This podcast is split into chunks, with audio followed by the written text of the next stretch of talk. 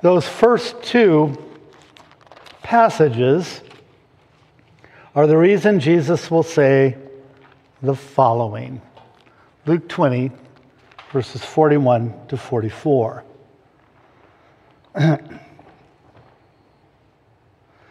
then he said to them, How can they say that the Messiah is David's son? For David himself says in the book of Psalms, The Lord said to my Lord, Sit at my right hand until I make your enemies your footstool. David thus calls him Lord. How can he be his son? It's a good question. And Jesus has answered that throughout his life. Pray with me. God, may we pay attention to what's going on. That the scripture has multiple layers. And as the years go on and we keep reading the text, there are some texts that are just enduring. They say eternal things that are the way they are forever and ever. And other texts, we can keep mining them and never come to the bottom. So, God, may we go deeper each week, each day, each hour, each moment.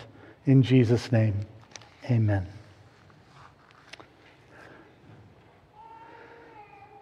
Robert Karris, in his commentary, Eating Your Way Through Luke's Gospel, uh, says this In Luke's Gospel, Jesus is either going to a meal, at a meal, or coming from a meal. Sounds like a Presbyterian. And it's no small insight that Jesus uses table fellowship to advance discipleship. Jesus is using something that people participate in every single day, multiple times a day. They're snacking, they're sitting down to a meal, they're going to one or they're coming away from one. I always think, eh, you know, people talk about camping as being this great thing. And for those of you that love it, God bless you. Um, I camped a lot as a kid. I backpacked a lot. I've done a lot of that stuff. And I, I love it. But what I learned about camping was you're either preparing for a meal or cleaning up from a meal and getting ready for the next meal so you can clean up from that meal. It takes all day long of preparing. I, I don't know how many of you that do the meals really feel like you've been on vacation when you've been camping. But it's that sense that Jesus uses something that's such an everyday event, this idea of eating together, to teach people what it means to be a disciple, to be a child of God, to be someone who recognizes God's greatness. The Pharisees and their scribes notice it. Listen to what they say. The Pharisees and John the uh, this is, this is a, they're making a contrast. The Pharisees and John the Baptist disciples fast and pray, but your disciples eat and drink. Contrast the two fast and pray, eat and drink. Which one's more spiritual? Well, in our mind, it'd be fasting and praying. That's what we've been taught. Most of us don't do enough of it, so we feel guilty about it. But still, fasting and praying would be the more important thing. But what do we do more of? Eat and drink. And so it's that sense that, that where is the more spiritual thing happening? Well, both places. And just as much in the eating and drinking as in the fasting and praying, we just simply need to pay attention. My the people I've been reading, Grossman and Wolf, on this commentary, talk about this, uh, the fourth chapter of Luke, as, as Jesus' mission statement. The statement, your disciples eat and drink, they don't fast and pray, is not a compliment to Jesus. It's an accusation that they're not spiritual enough and Jesus in the fourth chapter had his statement of faith or his mission statement. And where he's proclaiming what we call in Scripture the, the year of Jubilee. You can read about it in the Old Testament. There's no, there's no indication that Israel ever practiced Jubilee, which was every 70 years, everything changed again. Everything. If you owned a piece of property, it went back to the original owner. Oh my goodness. Sounds like communism. It might be. Um, but Jesus does that. It goes back to the original owner. If um, you own land and you've been, been planting it and sowing it for a long time, it says that your land gets to rest. Novel thought. It's something, I don't know anything about farming. My wife grew up on a, a farm on a ranch in, in northern Minnesota. And so there are some fields you plant and then some fields you leave fallow. So they can, the nourishment in them can, can get replenished and they can start again. Isaiah 58, Isaiah 61, and elsewhere talk more about this celebration of Jubilee. It's, it's about release and liberation, release from debt. If somebody owed you money, you forgave their debt. Wow. Really? God tells us to do that. Yeah. God tells you to do that. To be liberated from sin and sickness, from the devil and to be restored to the land itself. All of that is part of Jubilee. Prisoners are set free. All of that is what Jesus says his mission is. Jesus declares that the time has come and he's bringing it. You cannot make wedding guests fast while the bridegroom is with them, can you? And so Jesus is talking to them about what he just talked about in our Bible two chapters before. It could have been weeks or months before. But it seems right there for us to read. This last year, our uh, last 18 months, our household has been involved in a lot of, of feasting. Um, and we've had uh, engagements and weddings and, and graduations and and all kinds of things, and then babies coming, and, and goodness gracious, every time we turned around, there was another celebration and more food. And we've been having more food, has been our theme, maybe for 18 months. And then our daughter comes from back east this last three weeks, and Chelsea's been with us, and, and, and T goes, We really have to, we should watch what we eat. She's the good one in the household. She's the, the good voice. I'm not. And, and, uh, and but you know, there she is, and, and we want to spend time together. We don't want to spend time preparing and, and cleaning up all the time.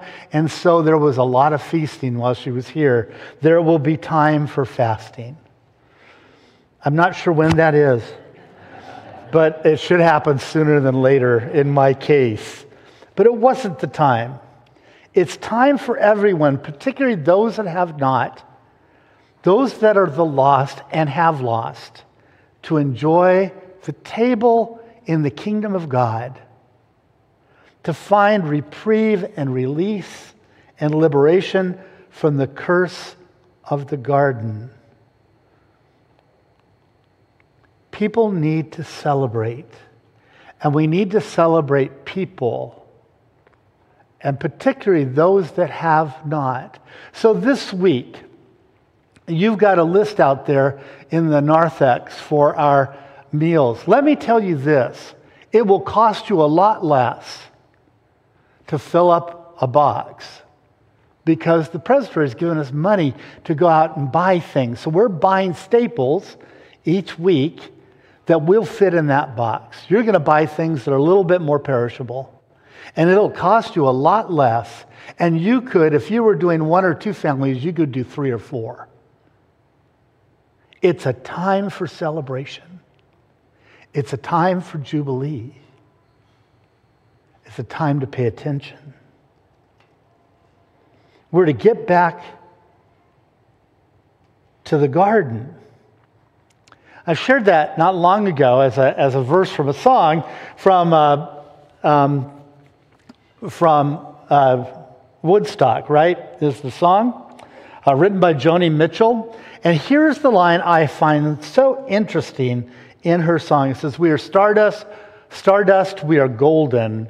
We are caught in the devil's bargain, and we've got to get ourselves back to the garden. We are caught in the devil's bargain. And what Jesus is trying to teach us in the feasting and fasting in the middle of these stories is the devil's bargain is just the opposite of what Jesus came to bring. Jesus intends to restore the kingdom beyond even what the garden produced.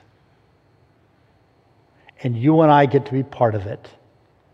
He's teaching on many layers. It's no mistake that in chapter 6, Jesus is in the field with his disciples, getting a snack on the go with his disciples. And you would think and it feels like the big deal is that Jesus has, is working on the Sabbath, taking ears of corn, and his disciples are doing the same, and they're just having a snack because they were hungry, and they're just going through the field. So it's good for you to know th- several things. One is it's not against the rules, that, that there was nothing about, uh, it wasn't considered work to do what Jesus was doing. So if you've heard that your whole life, maybe this is something new. It really wasn't a problem. It was only a problem that wanted to make this about the rules. They're misreading the rules. We have a lot of that currently in our country and in the world. People misreading the way things are supposed to be. And that Jesus' time it was the same. So it wasn't really a rule breaking moment. They weren't stealing because there were provisions in the Old Testament for people, if they were hungry, to, to glean from fields and to have something. They couldn't harvest and store it up, and they couldn't do that, but they could have a snack. It was okay. That's how my dad told me it was okay for him to take peanuts in the store from the peanut bin and eat them while he was shopping. It, no, really, it's okay. I thought it was stealing, but that was different apparently to him. Um, and so the land is the Lord's, and it's for the provision of people. And that's what Jesus is trying to teach one more time. We're getting back to the garden in a sense. As we remember our connection with the land, Jesus is demonstrating that we're directly connected back to it, and this is a good thing, and God has ordained it. It's all right. So as they go through the field and they're taking grains of off the off the vine eating them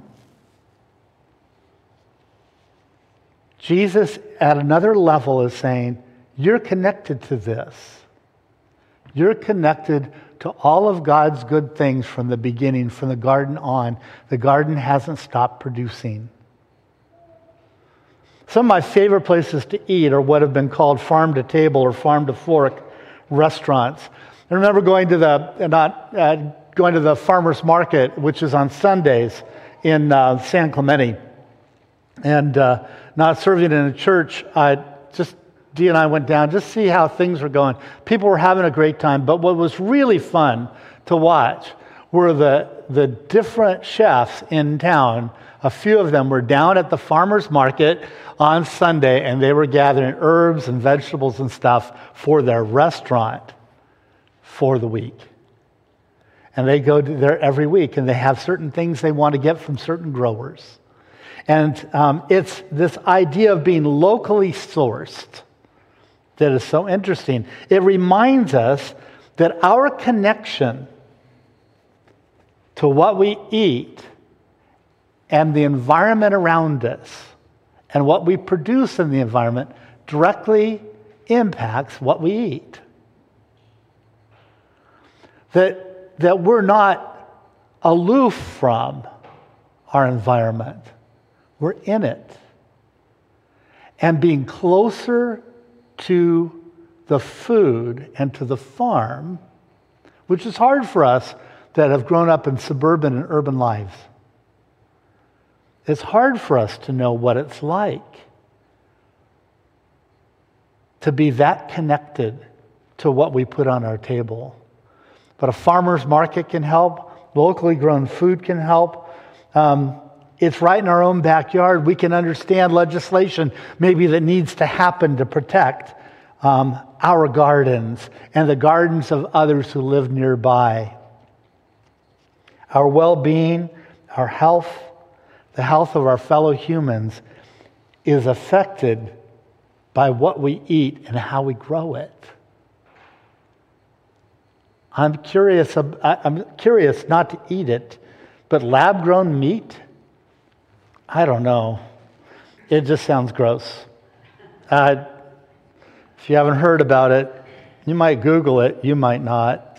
Um, but Jesus is reminding us that all of this is from God, even the snack, even the kind bar that you eat. I don't eat kind bars, they're way too healthy. But, but you know, the snack of, of, of cashews or almonds or whatever it is that you put in your mouth, God gave you that. This theme's going to get, I'll just hammer at it for the whole summer, so you don't have to come every week. But, but it's that sense of the fact that Jesus is constantly reminding us that each meal represents the kingdom of God, even one on the go. I remember the advice to families as we had a young family and were, um, as they were growing up.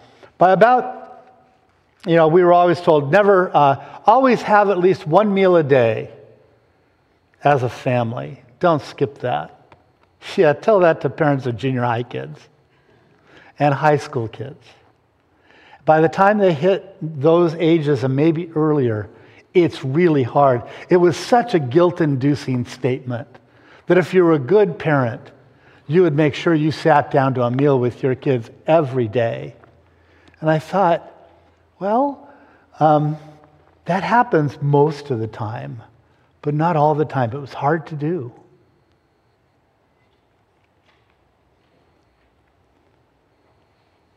Meals on the go, the snack on the Sabbath, it's okay. Which someone had told me that years ago. It's all right. And in fact, it represents the kingdom of God. It is in and of itself a spiritual moment. Why? Because it represents all the provision of God for us. All of it for the land that God made at the beginning and separated it from the water, made dry land, put animals on the dry land, gave us plants and other kinds of food. That snack, that little snack, represents all those things. Every meal is a chance to experience what it means to be home not necessarily home in our houses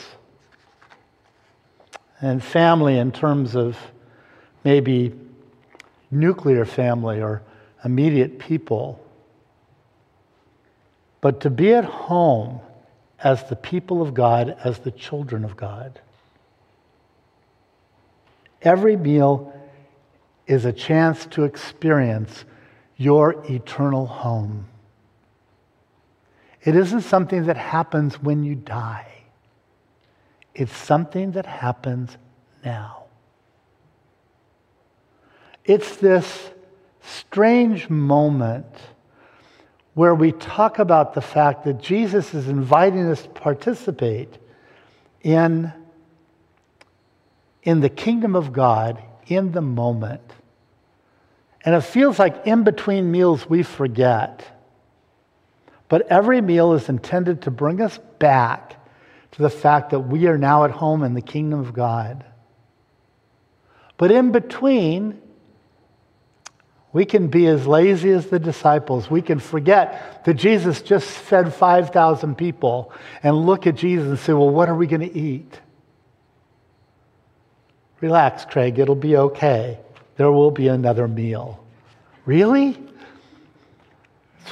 When I go to camp, it's a funny experience for me. I always feel the urgency of eating as much as I can at every meal because I'm not in charge of the next meal. and I'm not sure it's going to show up when I want to eat it. And by the time I'm done with camp, I've gained a lot of weight. Um, but that sense of being at home. So every meal is intended to draw us right back into that home, right back into that garden. Every time, even a snack in the field on the way to go, is simply to draw us back into the reality the kingdom of God is right here. And yet, in between, we also know that the kingdom of God isn't here that there are people who are hungry and people who go without, and that the things of the kingdom of God are not here yet.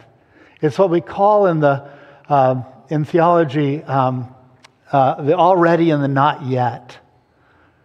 That the kingdom of God is already here. We have glimpses of it, but it's not completely fulfilled. It's not yet complete. So, what these texts are telling us, and I think what Jesus wants us to know, and what I want us to know this morning is can you make room at the table? Not merely to recognize that the kingdom of God is present in your life in everyday moments. In that oatmeal in the morning to the salad in the evening and everything in between. God is there and trying to connect you to the values of the kingdom. All of them. Just through this simple taking of food in your imagination. You're to go back to Luke 4 and think of all the good things that God does release of the captives, sight to the blind lame people walking, all the things that this world desperately needs. You experience a glimpse and a taste of it at every setting.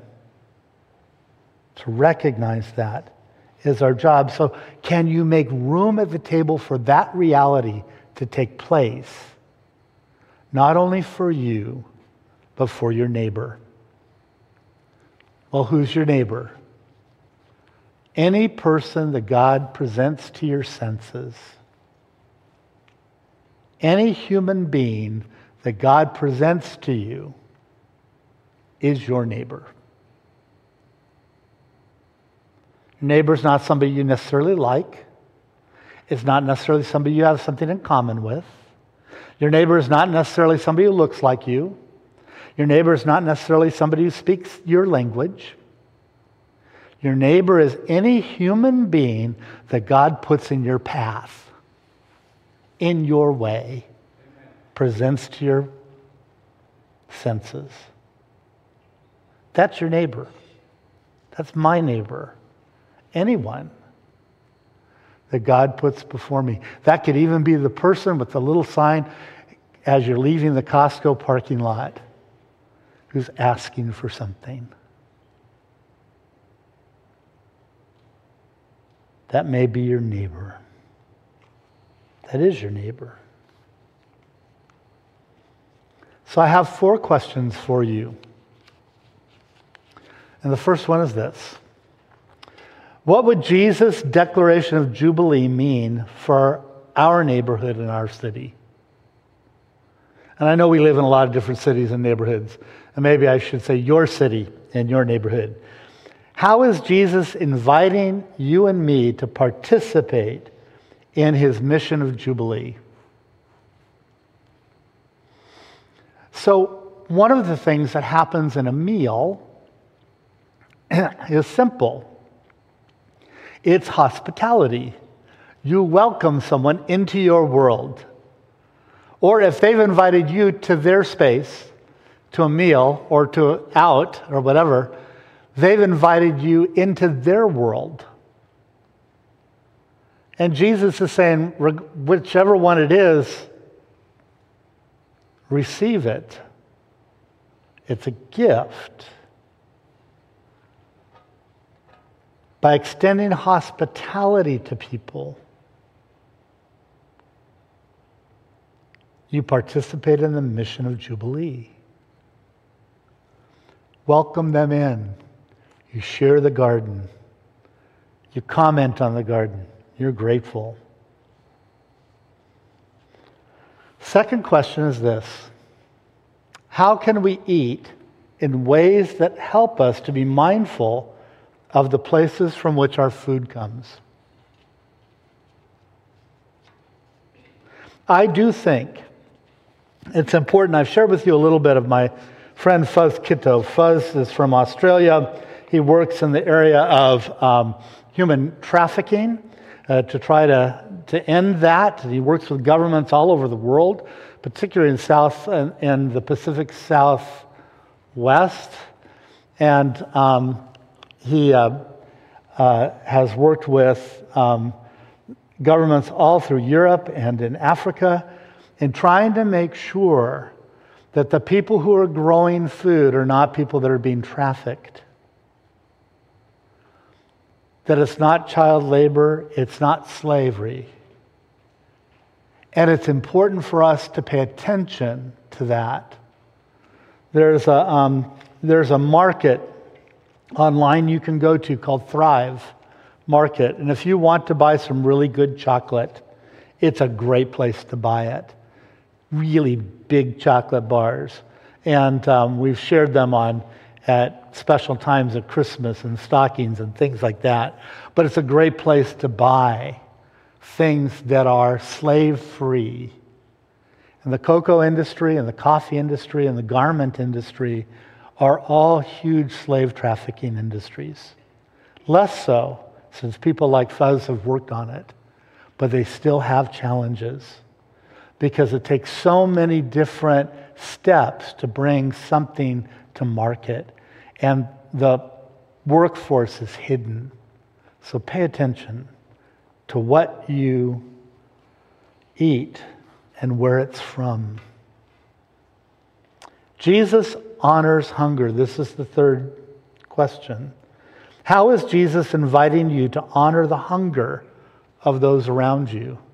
And you can assume hunger means physical hunger, like what we do on uh, every two weeks. Uh, this church, I don't know how many of us are here this morning, but this church should be able to do at least that many meals for other people, boxes of food. I, I don't know why we don't do 100. We've been thinking that we might have to cancel the work altogether because there are weeks where we only get about 15 or 16 people to contribute and some of them are contrib- contributing more than one box of food. And it's not enough for the people in need. It's not intended to be guilt inducing, but to say to you, how is Jesus inviting you to honor the hunger of those around you? And then finally, this. In what ways is it helpful to consider that the time we are in as the kingdom of God is already here but not yet. That feasting and fasting are both necessary. That the kingdom of God is here, we can go to a table and we can celebrate. But we know that there is need around us that requires fasting and prayer and generosity and goodness. In what ways is it helpful to live in the tension of these things?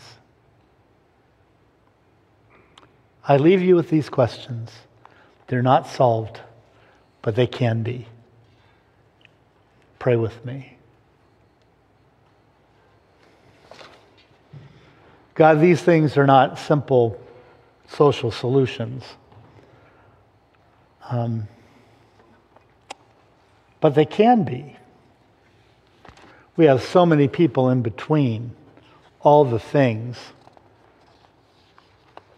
that we're trying to solve, so many opinions, so many agendas, so many different groups of people that think they're the ones that are going to have to give up something. Why isn't the other person doing it? And you have simply asked us to respond to what should we do? How can we be of assistance.